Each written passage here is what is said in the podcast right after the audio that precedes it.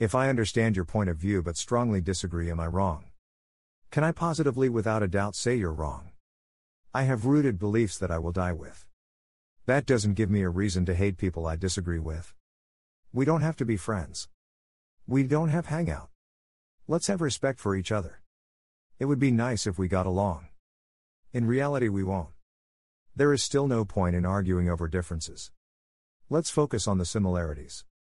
We can coexist.